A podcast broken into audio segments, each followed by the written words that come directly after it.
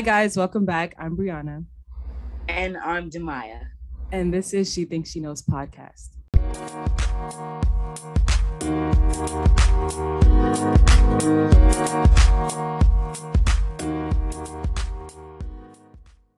So, everybody, today we have another special guest, and we know him as J Money's dad. um, the our friend from the UMass football games that we would sit with J Money's dad and his grandma every week. And then later on, we learned that his name is Belchez. Um, and so Belchez of Harlem. And so today we have a very special guest and we like to say friend coming on our show to talk um, and give us a little more insight as to what he does in life and how he got where he got. So, Belchez, would you like to introduce yourself? Yes. Um, so yeah, uh, prior to, to to this, we sat at many football games, and it was to the point where I would only look for my son and you guys. Like, all right, I found my son.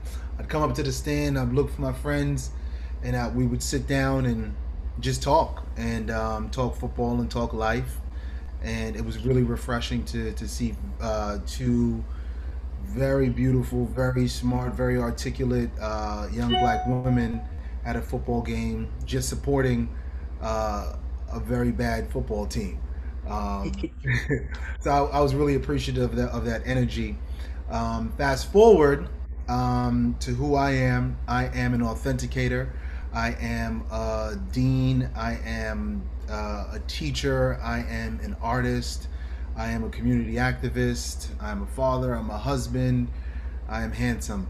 Um, there are so many things that I am, um, but I'm also also very appreciative of this uh, of, of, this opportunity to kind of share my story on this particular platform. Um, and I'm very proud of you two young ladies and the third mysterious lady that I don't know. Um, one thing I wanted to say as well is we started telling um Belchez about our podcast and when we introduced him to it, it was really like not where it could be. And so I'm really glad that we could get him on the show. Um, because we always talked about it um, and fate just like brought us together. Mm-hmm. and so i'm just glad that we're able to get him on the show when our podcast is reaching better um, heights and it's doing its thing. So thanks again for coming on. I listen to the podcast frequently on my drives back to new york from the game so i just got tired of music. I was like let me check this out. It's like all right this is pretty good. This is pretty good. Pretty good. So I'm excited to be a, a guest. So going to the point of the mysterious host. So as you guys know, Maharo's not here today. And it's always interesting because I remember at the games, Maharo, like somehow she was never at the games. Mm-hmm. But me and Demai were talking about it previously. We are like, where was she though? Because we usually did everything together in college. And so when we were like, oh, Maharo, I don't think Maharo has officially met him outside of the exhibit. So it was just interesting that you pointed that out because it's just it's like odd coincidences how. Oh yeah, that's right. She came. She came to the exhibit. Yeah. So short introduction, but hopefully you'll be seeing more of her um, in our coming episodes with you. Right. Right. Um, so to start, um, like Demaya said, your your name is Belchez, which is uncommon. I've never really heard it before. It's a very unique name. So how did you get that name, and what does it really mean? So um, so the the the the, the short and long story of it is um so back in college, my homegirl and I started this like t-shirt line. And her last name was B E L C H E S. So um, it was Belcheese. I, I can't I can't remember how she pronounced it. Um, but we were doing things together and then um, she just she stopped doing it. So I couldn't take her name. So um, I changed the S to a Z. Um, and I actually found out what it meant you know, uh, the name. And uh, so B E L L E is beautiful, and Shay, C H E Z, is possession. So just by changing that S to a Z, you know, I found out that you know this this made up name that I put together um, means beautiful possession, which is which works so well for everything that I do because you know I'm an artist, I'm a graphic designer, so everything that I give to people or people purchase from me becomes their beautiful possession. So, um, in turn, just kind of just move. I discovered a, a super cool name, so I'm, I was I was super excited about that working out. Because if if it didn't have any meaning, I'd be up here lying. So uh, I'm glad I'm glad it had a meaning. Wow, that's actually very clever, and I don't think Brianna and I would have ever imagined that that would that was what it would mean. So, um, during our conversations at those football football games, we also learned that you played football and that you were a college athlete yourself. So, how did you get to be Belchez? How did you get here being an artist? So my my my story is is is very interesting, and it, and it's it's based on like this one narrative story of of what uh, a black man should be. So growing up, I loved art. You know, um, I used to draw all the time. Um, so growing up, I grew up in New York, and um, and I used to keep, I used to see Keith Haring all the time. Like he came to my school. He used to draw in my in kids' notebooks. I used to see his artwork all on the train. Keith Haring wasn't a big deal. He was a big deal, but he was just like he was a superhero you can touch. So I used to draw all the time, and I remember kids used to bring in T-shirts and, and, and give me like 75 cents. I'd take it home, I'd paint on the T-shirts like Bart Simpson, Garfield, whatever, and then I'd give it back to them the next day. Um, so I used to do that a lot, and then um, and then I remember the conversation, my mom was like, "Yo, I can't afford college," and I think I was like, I don't know how old I was. I think I might have been like junior high school or something like that, or early, late elementary. Say, like, yeah, I can't afford college, so you're gonna have to figure it out. I'm like, what? what are you talking about? Figuring out. Going, looking back at it now, it's funny, but back then it was just like, what are you saying? So, um, so I started, you know, realizing, all right, how can I get to college? You know, and um, I fell in the, the the the cookie cutter of this one narrative of like playing sports if I would have actually said, you know what, I'm going to go to art school and I'm going to paint and I'm going to draw, um, I would have been even further along my path that I am now. But I am grateful for for the path that I took. So um, so I started playing football, played football in uh, high school, played football in college. Um, I went to UMass for a split second. Um, got into a little trouble and exited UMass. Bounced around here and there. Um, went to Fairleigh Dickinson. Uh, you know, finished Fairleigh Dickinson. Tried out for the NFL um, twice. Um, I had my son, as you guys know, is Jay Money. Um, and after two years of trying out to NFL and, and putting everything into it, I was defeated. I didn't have anything else, and um, I didn't know what to do. You know, I had an education that didn't connect with anything. It was just like political science. Was just to get me out of college. So I remember sitting, I remember sitting in the living room and looking at Jay, and he was playing with like his train, uh, Thomas Train, and his mom was at work, and I was like unemployed, and um, I was like, yo, I got to figure something out. So he had this, he had like a little paint set, and I picked it up and I painted on a t-shirt, just messing around. And his mom came on was like, "Who did that?" I was like, "I did that." She was like, "Oh, this is pretty cool." Um, I was like, "Yeah, thanks." Uh, so then she took it to work. She sold it, and then I did another one, and she sold it. And then I remember in college, you know, I was making T-shirts for a little bit, just just with my homegirl, because you know, she was mad fly, I was kind of fly um, I was like, oh, I'm gonna start calling it Belchez again. And then um, I was painting, and, and that process led me from from painting to learning how to graphic design, learning how to screen print, learning how to work on canvas, learning how to work with with clothing, learning how to to do branding for other companies. It just kept growing and growing and growing and growing and growing. Um, and then you know I had an opportunity to to teach so I wound up teaching graphic design and digital photography at a high school. And then that turned into being a dean, then an assistant principal, then a second grade teacher, then a parent coordinator, then back to a dean. So, you know, art came right back and came full circle and led me to education and then led me to this ginormous um, big Belchez character. Every, everybody knows me as. I'm also very long winded. If Jonathan, if Jay Money didn't tell you, but uh, that's that's the quick synopsis. No, we we definitely love full circle stories. Um, we actually ap- appreciate those because we definitely want people to see a full picture, and you definitely give that. So we appreciate it. Um, and there was something you said, and when you spoke, you said that um, you mentioned Keith being a hero, a superhero you can touch. And so we kind of view you as a superhero you can touch because we're like, wow, this man's amazing. Like he's doing all this stuff, but still manages to be a guy you can just say, hey, like it doesn't seem like he's so far away that you're intimidated, uh, you know, approach. You kind of give a welcoming um, energy. So usually when people get to a high status, their circles get very exclusive.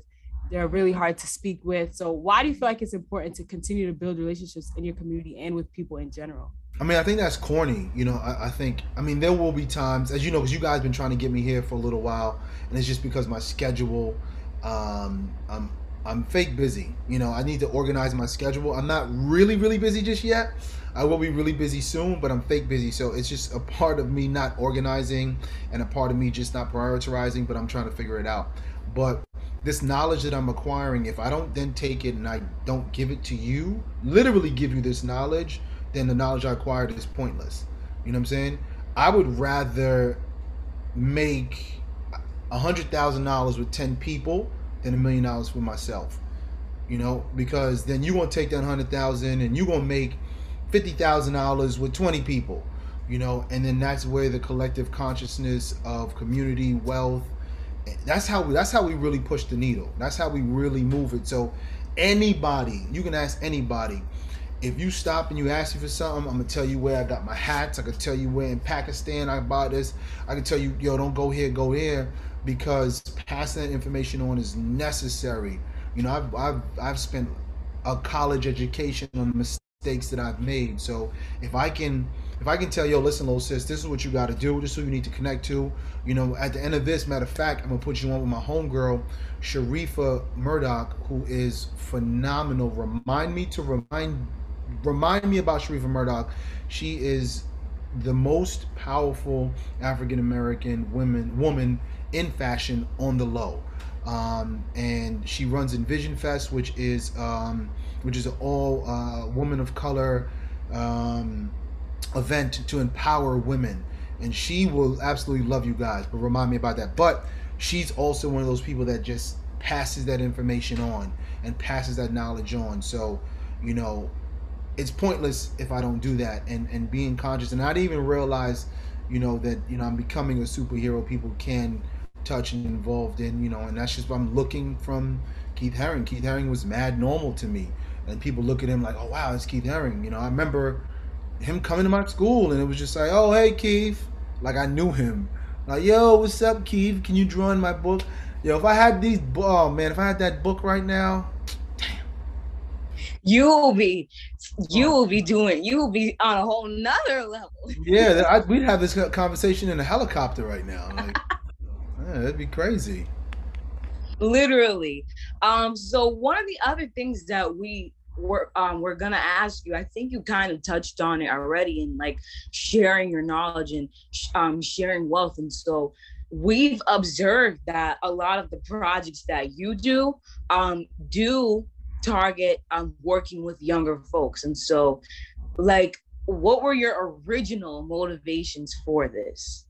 I want to give every I want to give kids the experience that I never had. You know, um, growing up in Harlem uh, single mother, the regular stereotypical stuff in the projects, you know, drugs, gangs, all the stuff you see on those HBO specials done by the white people. Um, you know, so uh, I want to make sure if I when I talk to a student or when I approach a student or even when I help, it's giving them an experience that I didn't have. You know, so it's like, oh, come out here, do this because I know if you do this, it'll open you up to something outside of just basketball or something just outside football, you know. And these are the conversations that I have with my son, you know, after football is over, you know, even even once you make it to the NFL, what is next? And lot of people don't know what's next because they've only had this one narrative placed on them. So if I can spread the information about like, yeah, you can do this, you can do that, try this, do this, do this, you know, then then I'm I'm putting myself in a in a great place for the future of my community as well. So um you so your art it kind of goes down a lot of different avenues. So you you say you work with digital creation, you do mixed media, you do spray painting, you do screen printing, you do all that stuff. So, what kind of message are you trying to send with that? And what led you to getting into this theme of like just full on expression, no real lines to it? It's just everything. Because I, I didn't, I didn't know. I'm, I can draw, but I'm not the best artist, you know. So, I need to become. Uh, I need to become the most versed artist. You know what I'm saying? So I I can draw, but I can't like draw like uh, real realism art. You know, but I can mix some graphic design with some leather, with some screen print, with some hand sketching, with some spray paint, and it's gonna be like, oh wow, that is really impressive. So understanding my weaknesses and then turning those into strengths. Like you know uh even like hate emailing. Like i'm not a sturdy emailer. But understanding i'm not a sturdy emailer i'm gonna sit my ass down. It's gonna take me 15 minutes 20 minutes to maybe put together a little paragraph. When you see it like oh wow this is fantastic. You know but in actuality i struggled the whole time and and i had to have my wife read it over and spell check the shit out of it, but I'm aware of my the gaps in who I am creatively. So when I approach it, it's just like, all right, I got the message. Now, how do I deliver the message uh, to where people will receive it on on on a big scale visually? Because we're all visual learners. Um, so, and that's how I approach things. I really do appreciate that because people look at artists and they're like, oh, like they're so amazing and like they do this and th- like I think the theme, the the narrative is that they always have a reason for doing what they're doing, or that it was effortless and that they didn't struggle. Mm-hmm. So I really appreciate that perspective because I like to I, I like to paint as well, and uh like I created this theme, I guess, of like portraits without putting people's like facial features because I'm like, I cannot do facial features. Like, I'm not the best at that. And so I'm like, okay, how can I capitalize and like still being able to make somebody look the way they look like who they are without the facial features? So thank you for that. No, I, I think I think that's I mean that's that's phenomenal because when you look at art and and if you draw a picture and you draw that person happy that person is forever happy. But if i'm if i'm looking at this like your logo like you know i don't know how she feels but maybe one day i'll look at this and like oh wow she's happy. She got the little side part. She threw her hair back. You know what i'm saying? She's looking good. And maybe tomorrow I'll look at it like she was in a rush. She didn't get a chance to finish braiding her hair, twisting out last night because she got in an argument. So that art forever changes you know? Even the art that's that's behind you is just like you know you got the group of girls behind you like you know what are they staring at? Was it you know was it a fight that they just saw or or at their or at, are are are they at the christening? So it's just like you know the fact that it's faceless you know there's, there's so much behind it and it continues that story. So i really love that. I really really do love that you should make that a t-shirt, by the way. I'm sorry. Yeah, and adding to that, this piece right here is actually a Demaya original. She made it for my birthday. And really? So I'm very proud of. Yeah, I'm very proud of that one. And I can't wait for an about oh. coming soon. Coming soon. yeah. And um, so yeah, to add to that, so um, like you both were saying, being able to use your weaknesses, understanding your weaknesses and turning them into strengths. Similar to Demaya, I was always into every kind of any kind of crafts. Like I grew up not really sticking to one thing. I want to do paper mache. I want to do nails. I want to do embroidery. I want to do all that stuff. And my mom really supported everything that I did. And um, I just liked the idea of creating. So I didn't I didn't realize how I would, you know, create it into a career or anything, but I always enjoyed it. And so um, one thing that I've recently been sort of getting into is that I, I would go on Instagram and you know your explore page pretty much flood you with all this stuff you continuously watch. So I'm mm-hmm. continuously seeing people make such great portraits you know, all these watercolor drawings. I'm like, dang, like I don't like I just know how to do paint. Like, you know, I just I kind of paint. Like I can never really label myself as like I'm an artist. But more, more and more as I started to realize like art isn't really a thing that you have to be good at. Like it's not no. you can't define art. Like people can do anything and it's like that's art. It's just as long as you enjoy the process. And so I definitely started to understand more like this is why art was always something that it doesn't matter what form it was, I always liked because there's no boundaries. You can do whatever you mm. want as long as you like it, it's good. Like that's it. And other people, I feel feed off of that because, like you were saying, when you see a, a picture, if it's faces, you're not gonna be like, oh, that person don't know how to draw faces. Right. It's gonna be like, oh, that's cool. That's that's something that that's their signature. You know, like that's mm-hmm. their thing. And I respect that now. It's not like, oh, this is this is that. Like this is really bad. So um, I definitely feel like it's an avenue that a lot of people should take more time going down and appreciating because it's like an outlet. It really is. And so mm-hmm yeah no I, I definitely i definitely encourage any art you know and and i'm relearning art history you know and it is so important to to see young black women um, as artists um, just black people in general because um, you know go we go to these big museums we never see black artists. And um, I, I come to the realization is you don't see black artists you're removing black history because black art is history. So then if I don't see the history of black art, then they can tell me the story of who I was, which is just a slave, and then we gave you an opportunity to vote, and then you niggas playing the NBA. You know, it's just like what happened. Like what? That's all we did. Like where where is the history? And that's removing those you know those those significant elements out and you know and and i feel guilty because i don't even know enough black artists i actually have a book that i've been um damn, I left it in Martha's Vineyard.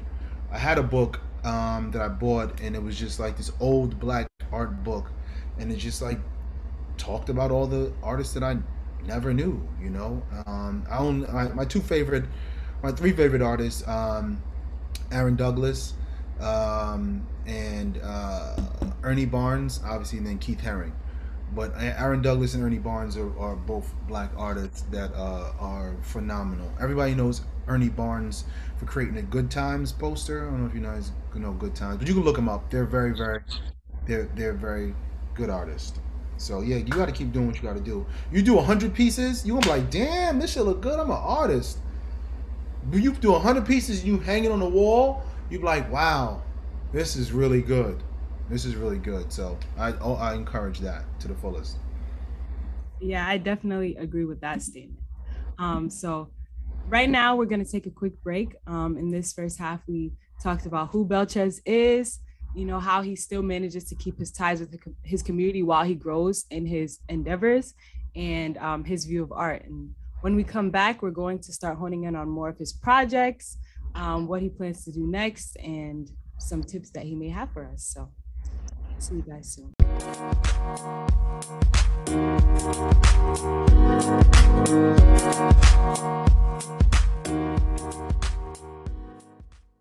Hi, guys. Welcome back. Um, where She Thinks She Knows podcast. And we're here with Belchez of Harlem. So, uh, in the beginning of our podcast, as you guys know, we talked about who Belchez is, um, how he got to where he is now, and um, how he still manages to keep a close tie with his community. Um, and so, our first question coming back, we attended your, and I don't really swear, so this is going to be kind of maybe you can fill it in. Ain't anything Gucci exhibit. Um, yeah. So we addressed um, where you addressed the state of the um, Black life in this country. And um, we thought that that was a really great exhibit. It was, it just happened that we were in New York when it happened. So we were like, wow, this is perfect. Like we can get, we can see him again. It's been like, I don't even know how long since we've seen you from the football game. So it was just perfect timing. Um, so what, what kind of was the process of going through that and um, learning and unlearning Black history while you were putting all of that together? I was upset. You know, um, I was angry. I was confused, and um, you know, as as a man, as a father, as a teacher, I don't know what to tell my son.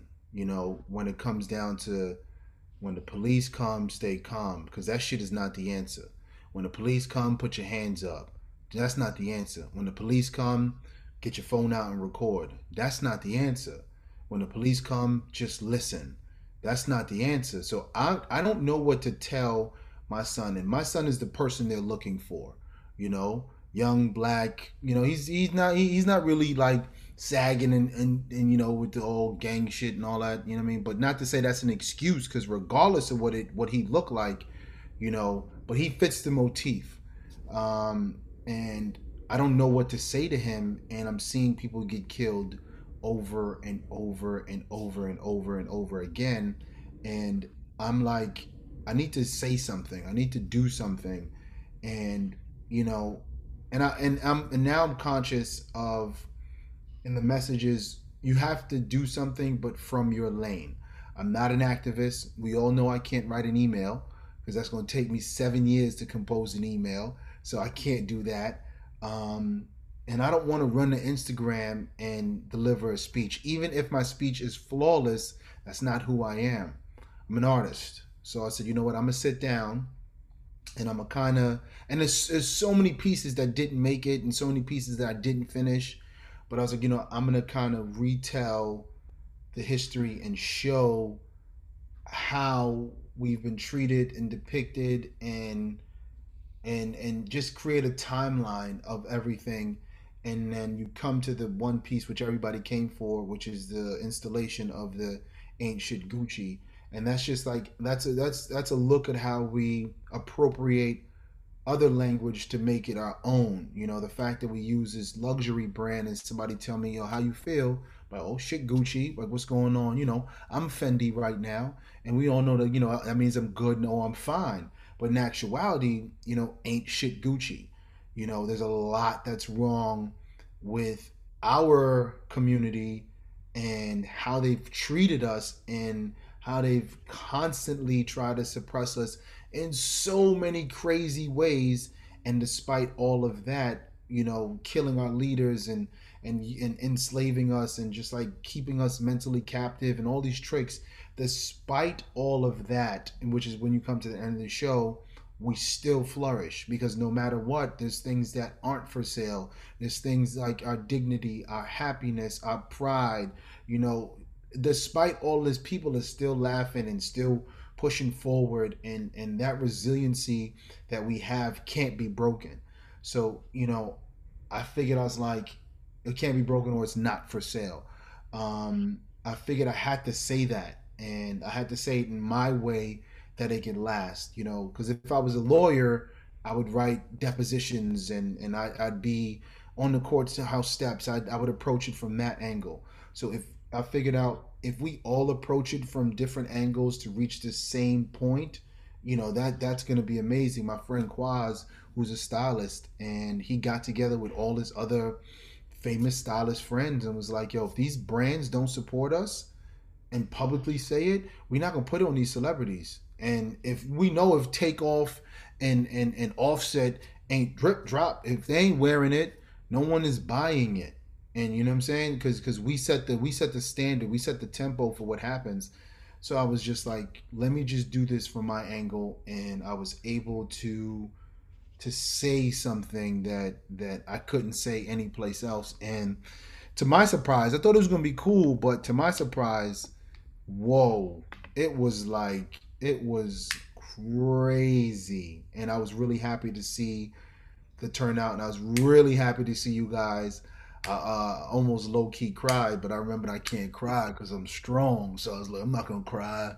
I waited till I got home and I cried. Like, oh, I'm so happy they came. But um, you know, that was that was my way of just saying everything I was feeling and and, and trying to communicate the message to my son and, and and push forward. So I was happy it came out really well. I actually do appreciate that stance because uh when I think about Black liberation and Black people, like, you know, getting to a better place in life, everyone has their lane. And like, not everybody can be on the front lines fighting. Like, mm-hmm. I think that's what Brianna and I talk about all the time. Like, I help organize, I help do everything, but I ain't, I can't fight. And mm-hmm. so I really appreciate that. And that's one of the things that we want to do with the show is that is show like black people from all different walks of life doing something to help the black community so thank you for that. Yeah. um there's some people you, who are fighters like yo i want to fight let's go. But you know what i mean? But they don't have any directive you know? And and i was you know i'll say this real quick before i mean to cut you off. When barack obama got on on tv i don't know if you guys remember he got on television and he delivered a message because when everybody was wilding in the streets and do you remember when he got on television? You remember when he came he he had this little they they they they figured out yo get barack have barack talk to the people. And he didn't say a motherfucking thing. He didn't say a thing that was with any substance that people were waiting for him to be like, yo, boycott Pepsi and we're gonna do it. People waiting for him like go home, write a letter to to this person, and we're gonna get this rocking. People were waiting for him to really say something, and he said nothing.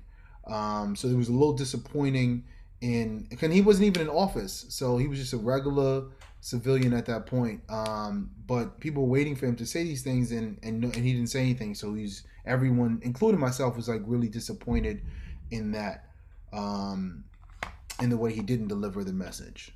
So, and going off of that, I feel like um, something else that we kind of talk about is like putting all of our hope into like these big high up leaders. Because in reality it takes it takes the community it takes the grassroots organ it takes those people to actually get emotion started because they can reach the people who don't feel like they're important mm-hmm. and when the higher the way that i view a lot of things the higher you make it in corporate america the higher you make it the more restraint you have the more restrictions you have mm-hmm. and with someone like barack obama being the president of the united states he's he's not going to go out and be like yes boycott, right? You know, like he's not gonna say any of that stuff because even though he's not even president anymore, he probably has so many things riding on right, right. on his on his livelihood. So it's just it's kind of disappointing because these are the when I think about like, okay, in the past, the, the leaders were the leaders, the people who are in high places were making things happen. And now it sort of seems like people are so afraid to do these things. And so we have to look to you know our neighbors our community you know the people who are willing to kind of get their hands dirty. Not like in the in the crazy you know but just people who are willing to do some more work to make things happen. It, it really always boils down to them. So totally that's just my, my take on it i agree what have been some of the most um, unbelievable projects that you've completed um i think the most unbelievable project and I'm sitting in front of it. I'm gonna try to turn this right now. I don't know if you can see that. You, uh, you can kind of. I can send you a picture of that. So, um, it is the time I worked with with Lauryn Hill. Um, it was a surreal experience. Um, so she was going on tour. She was going on tour with Nas, and um, my homegirl was styling her. And my homegirl was like, Lauryn Hill needs a graphic designer. I said, Hello? What'd you say? Come again? she said, Lauryn Hill needs a graphic designer. I said, Where? Lauryn Hill? What? What Lauryn Hill? She said, Lauryn Hill, the Fugees. I was like, oh, I, have I've been around every celebrity. Keep it cool, Lil Wayne. I done seen Drake, Travis Scott, uh, the LOX, Cam, Jim, uh, Marky Mark, and the Funky Bunch. I didn't. Who else? Who who, who did I see? And I kept it. Idris Elba. I kind of lost it a little bit with Idris, a, little bit, a little bit. But I was like, stop it! What the hell is wrong with you? Because my man was like, yo I should. That's Idris over there. I said, Idris, what? Child, you better. I was like, fuck. I was like, man, fuck that, man. I look just as good as Idris. Mind you, I wanted to take a picture, but um, because my Instagram would have gone crazy. I'd have been like twinning. Anyway, I, I've I've been around all of these people, and when she told me Lauryn Hill wanted to wanted a graphic designer, and I sent some of my work, she's like, okay, come to her house, I almost shit it in my pants. I almost shit in my pants um, because first, her house is enormous, beautiful house uh, tucked away in Jersey. Um, and when I came in, she's like, "Hey, Belchez, I heard a lot about you. Let's get to work." I'm like, "Bet, let's get to work." Put my laptop down, started sketching, started drawing, and every once in a while, on some on some creepy shit, I would look over to her to see if this is really happening. So I'm on my laptop and I'm like this, just peeking at her, like, "This is really Lauryn Hill." So I'm like peeking at her, and I'm like, "Wow." So you know, she is the most creative person I have ever come in contact with. She is phenomenal. Her mind, like, she pushed me to places that I never even thought imaginable. Her vision was phenomenal. The her her her concept, like, she was like she was like decades ahead of my thought process and the things she was having me do and pushing me forth was uh was absolutely remarkable and i i literally practically lived in a house um because at the time i was running an after school program so her driver would would come pick me up in in in uh in brooklyn and then drive me to jersey or i'd take the train. I'd be at her house from like six o'clock to like 12 1 2 o'clock and then go home shower then go to work and repeat that whole cycle for for quite some time, and we we, we got real cool. We I was in there at one point. She was like, "Yo, Belchez, why don't you quit your job and become become my nanny?" I was like, "Um, yeah, I'm kind of raising my son right now, uh, so I don't think I'm gonna have enough time for that." Um, so she was like, "All right, cool." But I she worked and I worked. I remember one time. I remember one time I almost got fired. I'll tell you this this quick story. So I'm in there, I'm graphic designing, we cool. And my homegirl Erica was with me, and we working, we working. And I got so cool with her, I was like, ha ha ha, Lauryn, you mad funny. So she stops. She leaves the room, leaves the room, mid laugh. We all laughing. Ah! She leaves the room. She walks out the room. Her security comes in there and whispers in my ear. She's like, uh, security was like uh, uh, a dread dude. She had all dreads. Um, dude came in was like, "Hey, um, Belchez, uh, Miss Hill doesn't want you to call her Lauryn ever ever again. Do you understand that?" I was like, "What?" He said, "Miss Hill doesn't want you to call her Lauryn ever again. Do you do do you understand? Do I make myself clear?" I said, "Uh, yeah, yeah. I, I'm, I, I, I got it." He leaves the room Leaves the room. Boom. Leaves the room. Lauryn Hill comes back in. She's like, "We all good? We good, Belchez?" I'm like, "Yes, Miss Hill."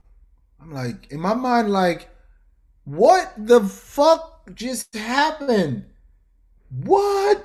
I wasn't even upset. I was just like, I want to be this rich and influential to where I can have somebody else deliver a live text message. I'm like, nah she is the goat. I was just from then on. I was like, yes, Miss Hill. No, Miss Hill. Miss Hill, can I use the bathroom? Miss Hill, I'm a little thirsty. Miss Hill, can I blink? But um, she was a she's a beautiful person, phenomenal creative, and she was probably the best person creatively I've worked with. And I, I and to this day, if I see her be like, yo, Miss Hill. She'd be like, Belchez, what's up? It's all love. And it blows my mind to think that I am that cool with probably one of the greatest artists of all time musically, you know, and and I'm I'm grateful for being in that position. So shout out to my homegirl Najat for hooking me up for that one. Um, it's funny because the other day my dad and I were listening to Lauryn Hill and he's like, wow, like she only made one album. I'm like, that's how I know it's a classic because her career will forever ride. Like she will always have a career off that one album. So that's funny that you um gave that little story. Um, you mentioned, well, we all know that you're from New York. Um, and so hip hop has influenced fashion a lot. And um, you know, artists like Dapper Dan mm-hmm. especially have influenced fashion a lot. Mm-hmm. And so have any of these type of artists in, um, influenced your interest in fashion or the pieces that you've created? Yeah, I mean, absolutely. Growing up in Harlem, I saw Dap yesterday. Literally saw him yesterday. He'd be outside. If you want to, if you want Dapper Dan, I can get you Dapper Dan. If you want Dapper Dan on the show, Dap will you. I can. You can pull up. You get to do your little podcast thing. You can go to the spot. I'll, I'll, I'll get Dapper Dan for you. I saw Dap yesterday. So, um, growing up in Harlem, there was Dapper Dan, and there was five thousand and one flavors. Um, so they were two of like the powerhouse custom uh, clothing companies. Um, 5001 Flavors to this day is doing some amazing things. So if you want to look that up, it's it's he's that group is phenomenal. So you know, just the energy, just the colors, just the just the creativity of what they were doing with clothing and with other people's uh, brand and logo that just served as a as, such a a strong foundation to say, yo, if I want a screen print on silk and then take that silk and put it on the canvas and then pour glue on it and then set that whole thing on fire, you know, just because, you know, Dapper Dan took, he went down to Louis Vuitton, he was buying garment bags from Louis Vuitton and just, just buying thousands of dollars in garment bags and cutting the garment bags up and using the leather to re, re, re, repurpose that and put that on a leather jacket. He was just he was freestyling like that. You know what I'm saying? Same thing with with Guy 5001 flavors. He would he would take leather pieces and put it here and put it there in places that you don't traditionally see leather and and just do amazing things. So watching watching those two and really like knowing I really know Guy. I I know Dap. You know, and that's just by default being in Harlem. You know, uh, you know Dap doesn't know me because I'm I'm the greatest artist in Harlem. Dap just know me from being in Harlem, and just so happens to be I'm the greatest artist in Harlem. Um, you know, so just using them as as templates to to to to springboard my creativity off of was just like, I mean, no disrespect in uh, Nebraska. If I was born in Nebraska, I wouldn't have been the same sort of individual. You know, hopefully there's no Nebraska listeners, but if you got any Nebraska listeners, you just lost them. well, I mean, honestly, we could sometimes I feel the same way about Massachusetts, so it's okay. okay, cool. Uh, so I want to sort of touch base on something you mentioned way, way, way back in the beginning. Um, you said you started with t-shirt, t-shirts, and you used to just paint on them, give them out to people. Um, and so I just want to know the concept of wearable art for you. Can you speak on that and sort of um, give your opinion on fast fashion today and um, just the significance in making actual art with the work that you do and putting it into the fashion world? Yeah, I mean, I have I have a piece of um, Hold on, I'm gonna turn my camera off and bring this jacket real quick. Um, is it like a, a, song you can play while I do this? Hold on, I'll be right back. Hold up, hold up, hold up. Two seconds. Two seconds. Where is the jacket? Coming right back. Coming in hot. Coming in hot. Hiya. Okay. Boom. So, um, you know, I, I, I am a fan. I am a fan of fast fashion because it is pushing brands like these archaic uh, big fashion houses like Louis Vuitton and and uh, Gucci to to adapt. You know, because if you're gonna charge me eight hundred dollars, I can get something that looks just like this for fifty dollars. Like y'all gotta really step it up, and they're conscious of of the consumer and what they need. And if they don't pay attention, it's gonna be over for them because old white people ain't really buying this shit no more. You know, it's it's us and and and people like us and the and who have the energy that's buying these things. You know, um, so every piece of fashion is wearable art. So uh, a long time, not even a long time ago, a little while ago, I had this idea of, you know, since I create these beautiful things on canvas, what if I took these? What if I took the canvas, and then turned it into something? So what you're looking at is this uh what size i'm gonna give this to y'all by the way i'm gonna you, you can have this because this is sitting in my closet so this is um a, a canvas jacket um that i had made canvas leather jacket not leather excuse me a canvas uh, motorcycle jacket that i had made i made one for Teyana Taylor. Oh, if you want Teyana, I can get Teyana. If you want one for Teyana, I can get you one. I'll show it to you in a second. Um, so what it was was I was just creating these images of uh, riot scenes. This was a while ago before there was so many riots, but there's always a riot happening. And I just turned. I took this. This? This is a uh, a dog, and I put the dog on the back on the front, and I put the dog also on the back. So literally delivering a message of, you know, of, of, of zero tolerance, you know, by wearing all of these pieces, you know, and then this was uh, the scene when they drug the white guy out of the car and they beat him. Um, and then of course the famous I am man on the back of the jacket. So all of these all of these things, it was just like it's just my way of of trying to say my message, my way of trying to. I'm gonna find the picture of Teyana real quick, um, and then you guys send me your uh, send me your your address, and I'll send these to you. I'll send one, and then I don't know. You can rock paper scissors to see who's on. it's like go share it. You know, one person yeah. have it on Tuesday, the next person have it on Friday. yeah, yeah, yeah. Make make sure you tag me because I don't even think there's, there's not that many of these circulating. There's only and I I seen the when I was you know I like making my way through people's pages sometimes when I when I don't have nothing to do. And I definitely I seen the post of you and um Teyana Taylor. So I was like, oh wow, that's really cool. Yeah, yeah. I'm trying to find the picture because I archived I archived a bunch of things just because, you know, everybody's Instagram is sexy now. So I want mine to be sexy. So I archived a bunch of things and one of the ja- one of the things I archived was her wearing the jacket. But I think I should probably bring that out of archive think I'm gonna do that now. But yeah, you know, I'm conscious of of what I put forth in the world because this is this all this everything that I do. This is my resume. You know, this is like my personal resume. So my Instagram is my resume. I don't curse my resume. I curse in real life.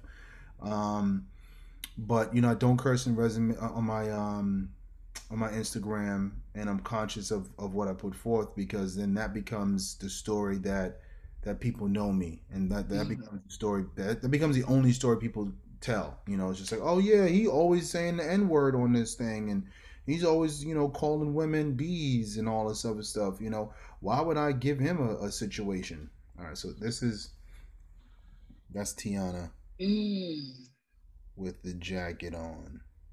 You know, and and again, I I only you know I only know Teyana. Let me see, is her page still the same? Yeah, and I only know Teyana um, because she's from Harlem, you know, and and we cool from, we we just cool from Harlem, and she just she's always been a phenomenal young lady, always been super talented, um, multi multifaceted artist, you know.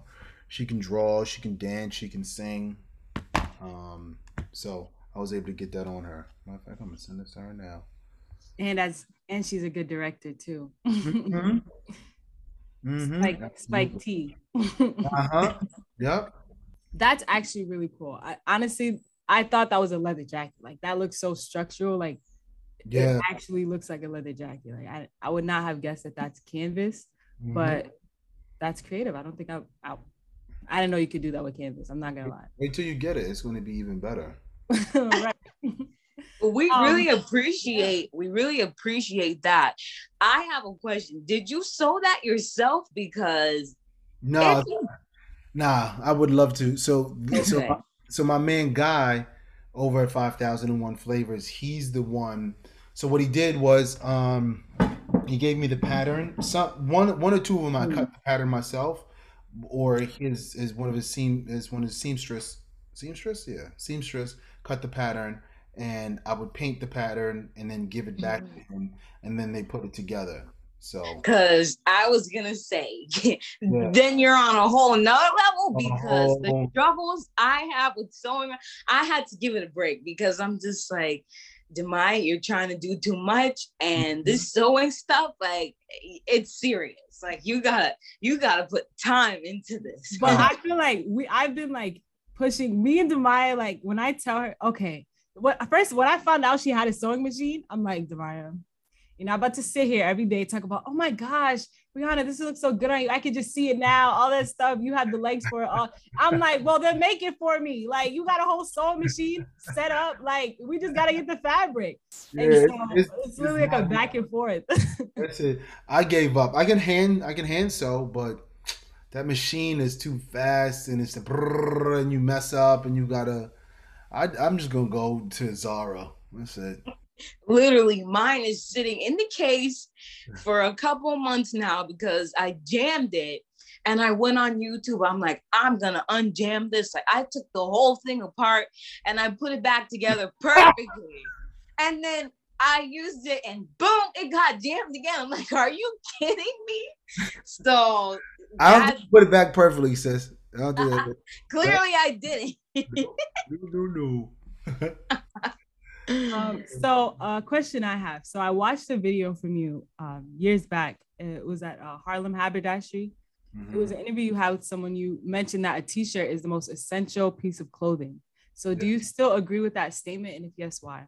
Absolutely. You know, and it's it's just easy. You know, it it it it's simple. It's form fitting. It's it has history. Um, I prefer white or black. White, black, gray. Those are my T-shirt colors. Um, just because you can dress it up, you can dress it down and put a blazer over this. You know, I'm going to a, a, casual day at work. You know, I take it off and put some sneakers. It's just like, and a good T-shirt is just so important. It's just, I hate the cheap T-shirts because I'm trying to save the environment. I'm more and more conscious.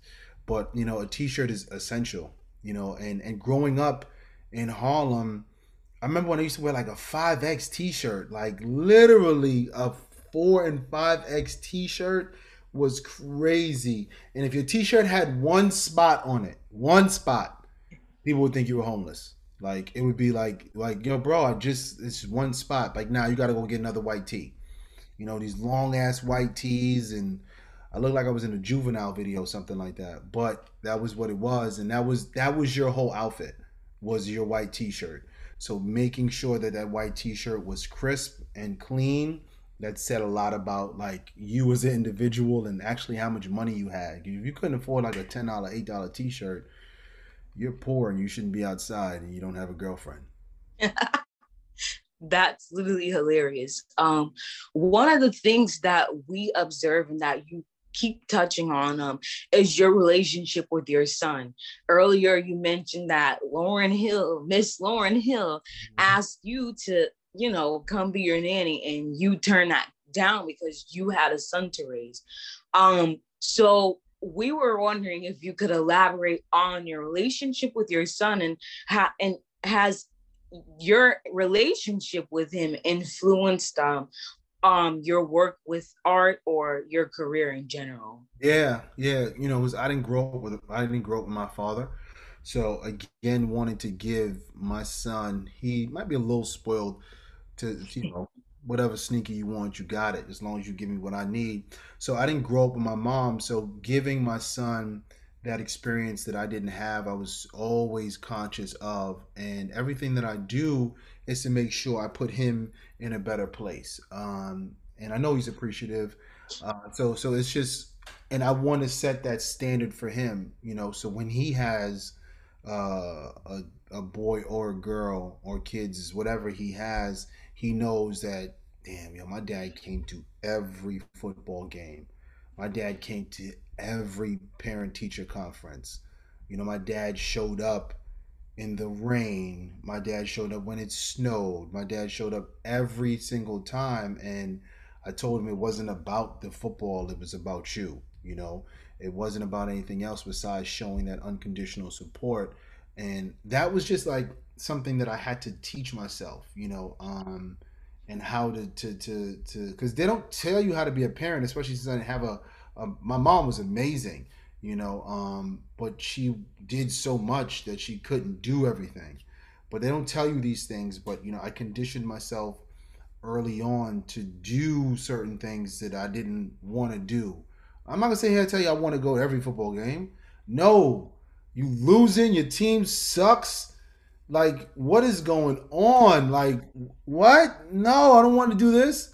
But I know what that means for him because, you know, being out there, especially last year um, during the pandemic, I flew out to every game and uh, went, you know, stayed in the hotel for one night, rented a car, and it was just to show him, you know, yo, bro, I'm here. And he didn't he didn't really play much last year because of all everything's going on. And he was like, "Yo, Dad, you don't have to come out."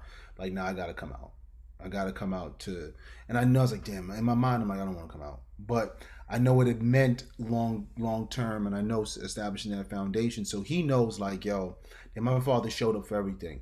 You know, if he can't show for everything, I'm gonna at least try to reach the the, the bar and try to surpass it. So I'm conscious of of raising him in a society and, and supporting him in a society that that doesn't really want him to succeed unless it's on a field or on a basketball court. So that's my guy. That's definitely my guy. I'm he's he's been texting me on and off all day. Today I'm gonna see him on Saturday. Oh, tomorrow. Oof, it's Saturday. You see, fake busy again. I don't even know what the damn day is, boy. I tell you that much. But my Instagram rocking, you know. I feel like that's really admirable because, like, that whole idea of just being there, being present, is really not something. I think it's something that the Black community is, has to learn again because when you have to make a living, it's easy to be like, I have to work, I have to do this, I have to do that. Like, this is how I can provide for you. But sometimes it's just it boils down to just being there. Mm-hmm. It doesn't mm-hmm. necessarily mean like obviously you have to you have to make money, you have to make a living, you have to set people up financially, mm-hmm. all of that. But I feel like a lot of the times people just put that first and that doesn't translate as well as just showing up. Like, hey, I know you didn't expect me to be here, but here I am. And that like level of unconditional loving, making sure that they see you as a figure that they can use as a guide, it's very important. And yeah i just really appreciate that because you know there's so many like we there's going to be thousands of conversations about you know black fathers and how can we get them back into their sons lives and how can we create that you know balance between the, the parents and the kid and not you know all the history of black relationships just going up and down you know mm-hmm. it's always going to be a conversation but when people actually just do it and just say look i didn't have this so i'm going to give it like just just understanding that could change a whole bunch it could change so much in yeah. the black community. So I really appreciate that. Um, I want I wanted to be Heathcliff Huxtable. That was my thing. Not Bill Cosby. Heathcliff Huxtable.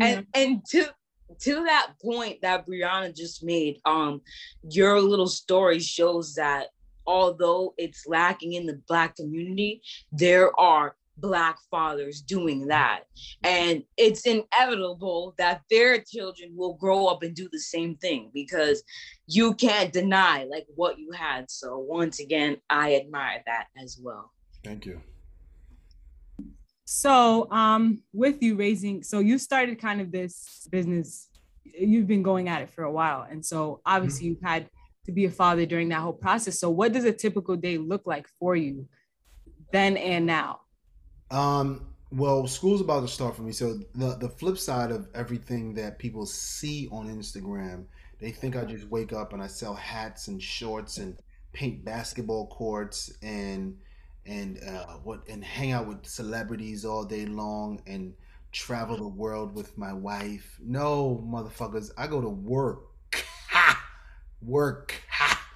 You know, so a typical day um would be so I, I work in my community, so I work. Um, so I'm currently transitioning into new jobs, but I worked at uh, Harlem Link Charter School, which is in my neighborhood. So a typical day would be I'm probably up at like 5:30 in the morning, so I get my little morning workout either in the house or I go to the gym or I go for a run.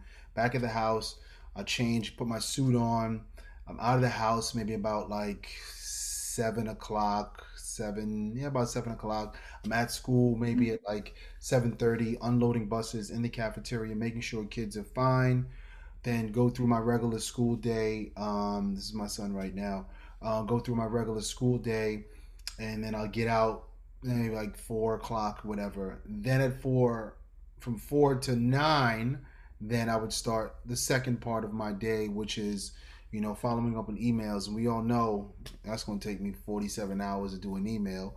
So doing, you know, going through my emails and then checking what art projects that I might have, or even going to printing, going to the printing studio, or buying canvases, or or whatever else I have to do, or even if I'm on a computer designing for a couple of hours, then I have to pause for breakfast. I mean, pause for dinner, um, spend some time with my wife, and then, you know, at like nine o'clock, I'm taking a break, taking a shower. Um, then I'll go to sleep, and then then start the whole day over again. You know, and then maybe then maybe at four o'clock, you know, I'll, I'll have you know, I have a meeting or I have to go downtown. So it's like a constant, constant cycle. The summers, I have a little bit more time off because the summers are off. So what people don't see, um, and the only reason why I don't put like teacher stuff up there because I deal with kids and that's personal. Otherwise, I, I, I would show that just to show people how much work is actually put in into into my day. Um, so it's really important to kind of just eh, do work. That's the only way we get stuff done. Thank you. That's that's interesting. I didn't um, know that you still um, did like teaching and stuff. So mm-hmm. that explains a whole lot in terms of how you're able to easily just connect with younger people and get them involved in you know what you're doing and giving them sort of a view of hey art is something that's important maybe you can test it out and mm-hmm. creative expression i think that's pretty cool and um like with with the instagram like how you're saying you don't you don't post things like that on your instagram your Instagram is a portfolio, like you're saying, and, and people give the best of the best on their Instagram. So it would make sense. And I think it's sometimes it's important to not just have everything on your social medias because mm-hmm. it's still your personal life. You know, it's still your life. It's not like you owe anything to anyone. And even though you're someone who would who would definitely want to give everyone as much information as possible as how they can make it, you know, sometimes you just your life is your life. So thank you for sharing that with us. No problem. So, to close this amazing interview, we have one more question. What's next for Belchez outside of doing work as an educator um, and your most in your most recent project that you finished, the amazing basketball court? Thank you. What is next, and what things should we be on the lookout for? Um, so you know, uh, so I just did a project with with Avirex. I don't know if you know Avirex. Avirex is a, um, it's a it's a leather brand that was very popular when I was in like high school and college. So I I was part of that campaign, the Icon campaign. So that's dropping real soon. I have that. Um, so I have like two really big art shows um, that I'm working on right now. Um, one dealing with um, one dealing with health you know when you when you think about the issues that that plague the black community we often talk about poor education gun violence police brutality um, but we don't focus in enough on actually on health. You know um, growing up eating corner store new york is a little different than massachusetts but you know i have kids i have kids that you know wake up breakfast is bacon egg and cheese. Mom pack uh, uh, bacon egg and cheese for lunch. They go home they'll eat a bacon egg and cheese with ketchup you know, uh, sour straws and Takis and and Arizonas for lunch. You know, um, I have kids that literally second and third grade who have full blown diabetes, um, which is like it's crazy. And you know, traditionally the African American diet, because we were enslaved people, we chitlins and chicken wings and fried this and and fried that, but during that particular time, we were able to kind of burn those calories off because we worked so hard. Now we still hold on to this diet and we don't have the same sort of, you know, work, uh, the amount of work that we do, but we still have this horrible, horrible diet. And in most of those impoverished communities, you know, corner stores and pizza and Chinese food and, and liquor and cheap juices are, are, are the staple in the diet. Even if you go to the supermarket, the frozen food section is the biggest section. You know, we barely have fresh breads and we don't have fresh fruits and real fruits and everything is just like BS. So I'm taking a look at that and and showing uh, and I'll send you guys some behind the scene images of some of the things that I'm working on, showing you what that looks like and how I'm approaching it and how I'm just want to shine a light on it and then showing you what we can do to kind of get out of that. So that's that's the one next show. The other next show is called. Um, so that show is that, that show is called um, what's that show? Oh, it's it's called Oh shit! I blew up the kids. Um, Mm. and that was based on the ocean. Um, that was based on Honey, I Blew Up the Kids um, from Disney movie. The second show that I'm working on is um, uh, it's a mental health show. You know, um, it's called "Tell Me How You Really Feel." B. Uh, so what I plan to do is I plan to go to every single and this show this this might be the show this might be the the the thing that, that frees me from working at schools and allows me to kind of travel. So what i plan to do is i, I plan to cover a handball court in canvas um, so i'll do one in the bronx one in manhattan one in queens one in brooklyn one in staten island. So i'm going to lay out various colors of paint and uh, a ball that'll sit behind, like a like a cushion ball that'll sit behind the paint. Invite anyone from the neighborhood. You have one minute to go inside of this canvas covered space and tell me how you really feel, B. And you have one minute to throw the ball, touch the ball, roll the ball, do whatever you want to really get that energy out. Um, maybe you're happy and maybe you're not throwing the ball. Maybe you're angry and the whole time you're just dipping one uh, ball full of black paint and just throwing it at the wall over and over and over again. So the back of the the back of the wall, the back of the canvas will be mounted with a mic. So um, those sounds of the ball and the sounds of the people will then be turned into a soundtrack um, that we then I'll figure out that part later on. Um, uh, but once we get done with those images and and that I'm gonna have someone actually um, look at it, and we can say, you know what? Well, Brooklyn feels this way versus the Bronx, and the Bronx feels this way versus Queens. Oh, it's interesting that Queens use these particular colors, and uh, the Bronx used this particular colors. Oh, Manhattan only used black. You know, so um, reversing the narrative and reversing the narrative of how we're always being looked upon and scrutinized and like, well, you know what, I'm going to take this and, and we'll put it in a place. Uh, someone professional is going to look at the colors and then break the colors down because colors mean everything. Like, so, you know, black has a meaning, red has a meaning, um, green. If you look at all like uh, fast food logos, 90% of them are red because red is a, is a color that uh, invokes uh, hunger.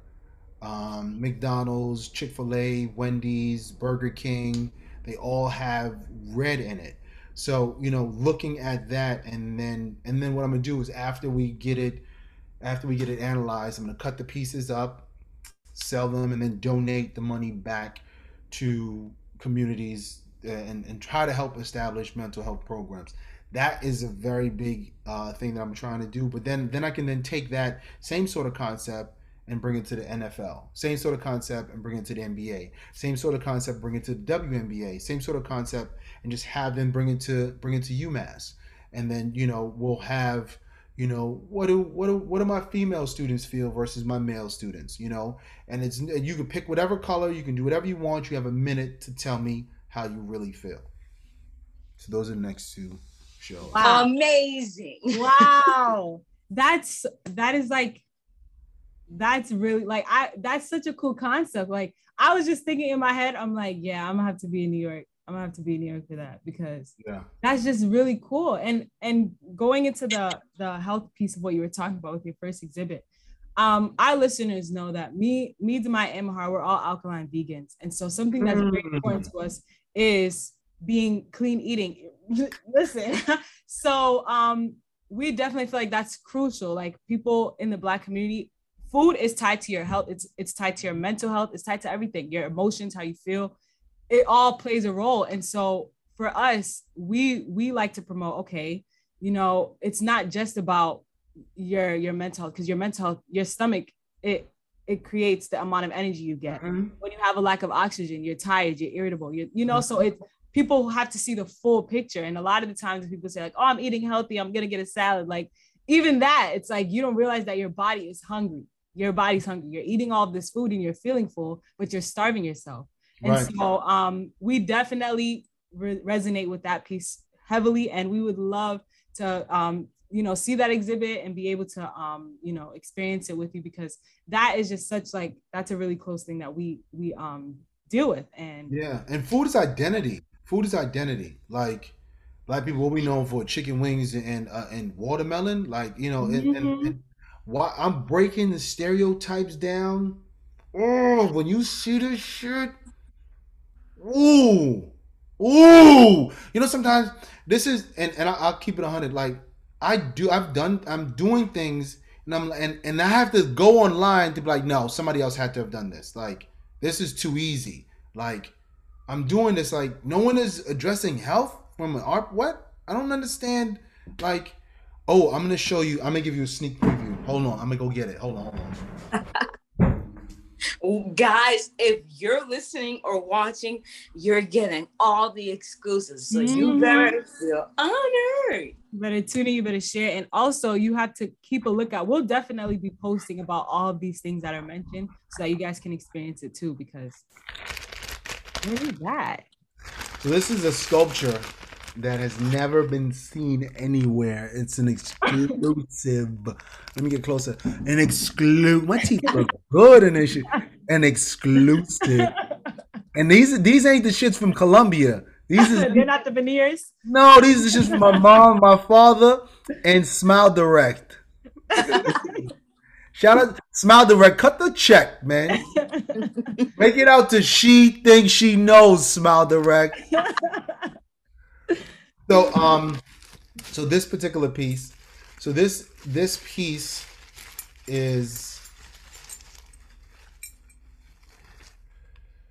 So what you're looking at right now, I don't know if you remember, you guys might be a little bit younger than I am. So this is a quarter water.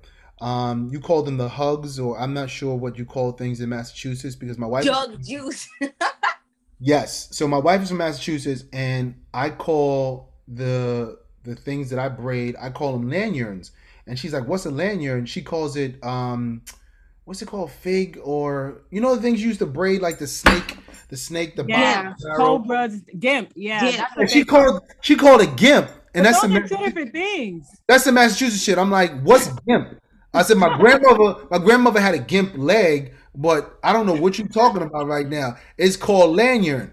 Anyway, Massachusetts is different. So in in um in Harlem, New York, we call this we call this a quarter water. So on the quarter water, it has the the milliliters and the when you when you turn it in you get five cents for this. So um, what i did was i simply took uh, a grenade pin and put it on top of this. So this is a symbolize this symbolize this is killing our kids because this isn't present in any other community besides our community this is literally sugar water this is the reason why i have second graders that have diabetes you know and you and it didn't even have a flavor. It was just like the red, the green, and it was disgusting. But it was cheap and it was everywhere. So if you didn't have any money, you had a quarter, you can buy you can buy one of these. You know, the dude due to the uh, the store would give me five for a dollar, and this would me and my friends would would drink this every once in a while because my mom I'm West Indian, so my mom didn't play that outside food shit. So um, I was definitely you know had a, a, a very stable diet, but every once in a while I would sneak off. But for the friends that didn't have the stable diet, you know, this was the the the thing that is killing our kids. You know, health is health is wealth. Literally, health is wealth. So this is a this is part of the the show, and no one has ever. My manager might be mad, but she thinks she knows, but we'll try to we'll try to get it so that maybe when we release it, she she'll be you know a little bit more smooth. Over you could warn her. yeah, yeah, yeah. I, I, I can. That's amazing. It really, really is, and you know, one of the things that I tell people every day at the cafe um, is that one, changing your diet, changing what is on your plate, it's a revolutionary act, and it's literally like if black people buy in, like they don't know what they will do to the system. And number two, we call we call the standard black American diet poison. Poison, mm-hmm. poison, poison. And so I really appreciate that sculpture that you created because it's poison and it can it will kill you. So oh my gosh, thank you for that. Thank you, thank you, thank you. And it's and even like adding to that, when you when you show the like the Huggies juice, like it literally threw me back to times when me and my sisters and my cousins would have quarters. It was like we had like a dollar fifty, and we could get so much from the quarters. So like honey buns, blue mm-hmm. juice, whatever that was. Blue juice, the right? Fruit, the fruit candies, and mm-hmm. you have people with carts. You just go and get a paper bag full of can- like you could just rack up with no money at all. Mm-hmm. And I'm like, okay, and now that I'm an adult and I'm like shopping at Whole Foods, I'm getting like vegetables and mm-hmm. even like lettuce. It's not like organic lettuce is like a dollar twenty five. Like it's like a dollar mm-hmm. And I'm like looking at prices where I'm like, this is so cheap. Like this is cheap. And yes, you're gonna have your, you know, some expensive things because people are going to capitalize on that word organic, vegan. Like mm-hmm. now it's like a trend. So it's kind of unfortunate. But like when I go grocery shop, I'm like, meat is expensive. Meat is expensive. As how, mm-hmm. like I can spend $60 and get a week's worth of groceries. You spend $60 on meat, that's probably like three meals, you know, if you know how to stretch right. it. So like that idea, it's like, oh, being vegan is expensive it, it's too much and all it's like it's not it's your mindset you're so used to being able to buy hundreds of thousands of snacks for no mm-hmm. money at all when that's still not giving you what you need you're not getting anything you're just wasting your money so Absolutely. it's just crazy and i feel like that sculpture is a, it's a direct it's just it's a direct tie to what it is and what it's doing. Like that, this is what it is and this is what it's doing. If you do not know, when your kid sees primary colors in a fridge, they're gonna go for those colors. They're gonna go for red and blue. You know, they're not gonna look at the they're not gonna look at the apple juice and be like, oh wow, I want that. Like they're gonna look right. at the colorful stuff. And so that's what they do. They label all these snacks with all this color and all this. Oh wow, kids are gonna love it. They're gonna point to it when they get in the store. And, and like my little cousins, they do it all the time. They're like, Can we go to the store? I'm like, sure. I'm like, you got a dollar, pick what you want. And that's what they go for. I'm like, you sure you want blue juice? That's what it's called, blue juice. Blue juice. 100% artificial flavor. Like, and I'm like, are you sure you want that? Here, take this instead. You know, you have to just show them this is better. This is gonna taste better. They don't even know. So it's just crazy um how you know capitalism being, you know, this whole idea of making money off of off of people being unhealthy. It's just it's, it's really it's really making uh, it's money off of people that are really like uneducated because we you know when if you don't know any better you can't do any better. You know what I mean? So and then like let's throw let's throw this shit in this neighborhood and make it for this cheap. You know. Um, but I'm I'm on it. You know. And and and the funny thing is I'm still learning. You know. I'm learning about and I'm talking to Jay like, yo, I just sent you two images real quick um, from two pieces uh, that I'm working on. So you know, I, I, talk to Jay all the time. Like health is his last frontier. You know, Jay is this big burly like little kid, and, and I'm like, yo, bro, leave the chopped cheeses alone. Oh, dad, I don't need to chop cheese. Like, leave that shit alone, bro. Like you, if you really want to transcend your body into a whole nother. LeBron James is vegan half the year, so that should tell you something. He has the money to do anything, buy anything, the best of the best of the best food, and you choose to be vegan. Not even get the Kobe cut meat and the and the and the fresh Alaskan salmon. You like nah, b. I'm gonna be vegan. So if you got so that that should tell you like yo, if I have the ability to do anything in the world and I choose to be vegan, oh, you on to something. You definitely. Mm-hmm. I'm trying to trend. I don't eat. I don't eat red meat. I don't eat pork. I'm trying to transition out of that, and it's it's for me because I need to be a real transition. I just can't wake up and eat carrots all day long because I'm gonna die. I'm I'm a me. I'm gonna die. So it has to be a slow transition into into carrots and lettuce. We'll help carrots you. Are, carrots are hybrids, so you don't have to worry about carrots. we'll help you with that. No problem. We got a few recipes for you to dabble into your meals if you want. Because I cook. I I throw down. I made um I made an impossible lasagna last night. Mm. Okay. do it down. My wife didn't. Okay. Even, my wife didn't even know. She didn't even know. She's like, lasagna is good. I'm like, why do you sound like Wendy Williams? She's like, I don't know, but it's good. Anyway, we'll we'll we'll figure out what her troubles later are. Well, everybody, um, I hope that you guys have enjoyed this fruitful conversation as much as we have. Um, this season is definitely, we thought last season was our best season yet. This season is going to be our best season yet, as it should be. Um, and we really want to thank Belchez for coming on and spending time and really giving us all the tea because listen, people, you're not gonna get this that much. And Nowhere. So, exactly. And so um we're just so grateful for this connection and we're so grateful that the ways that you want to help us. And so we'll definitely stay in touch. Um, if you want to drop your social medias um, where people can find you, now's the time to do that. Right. So it is Belchez, B E L C H E Z N Y C. The moment you type in B E L, it'll generate because I'm that hot. Period. Period, sis. well, everybody, make sure you are looking out for our content. Um, subscribe to our channel on YouTube, as well as follow us on Instagram at She Thinks Pod to be on the lookout for more episodes. Thank you. Bye. Bye. Thank you.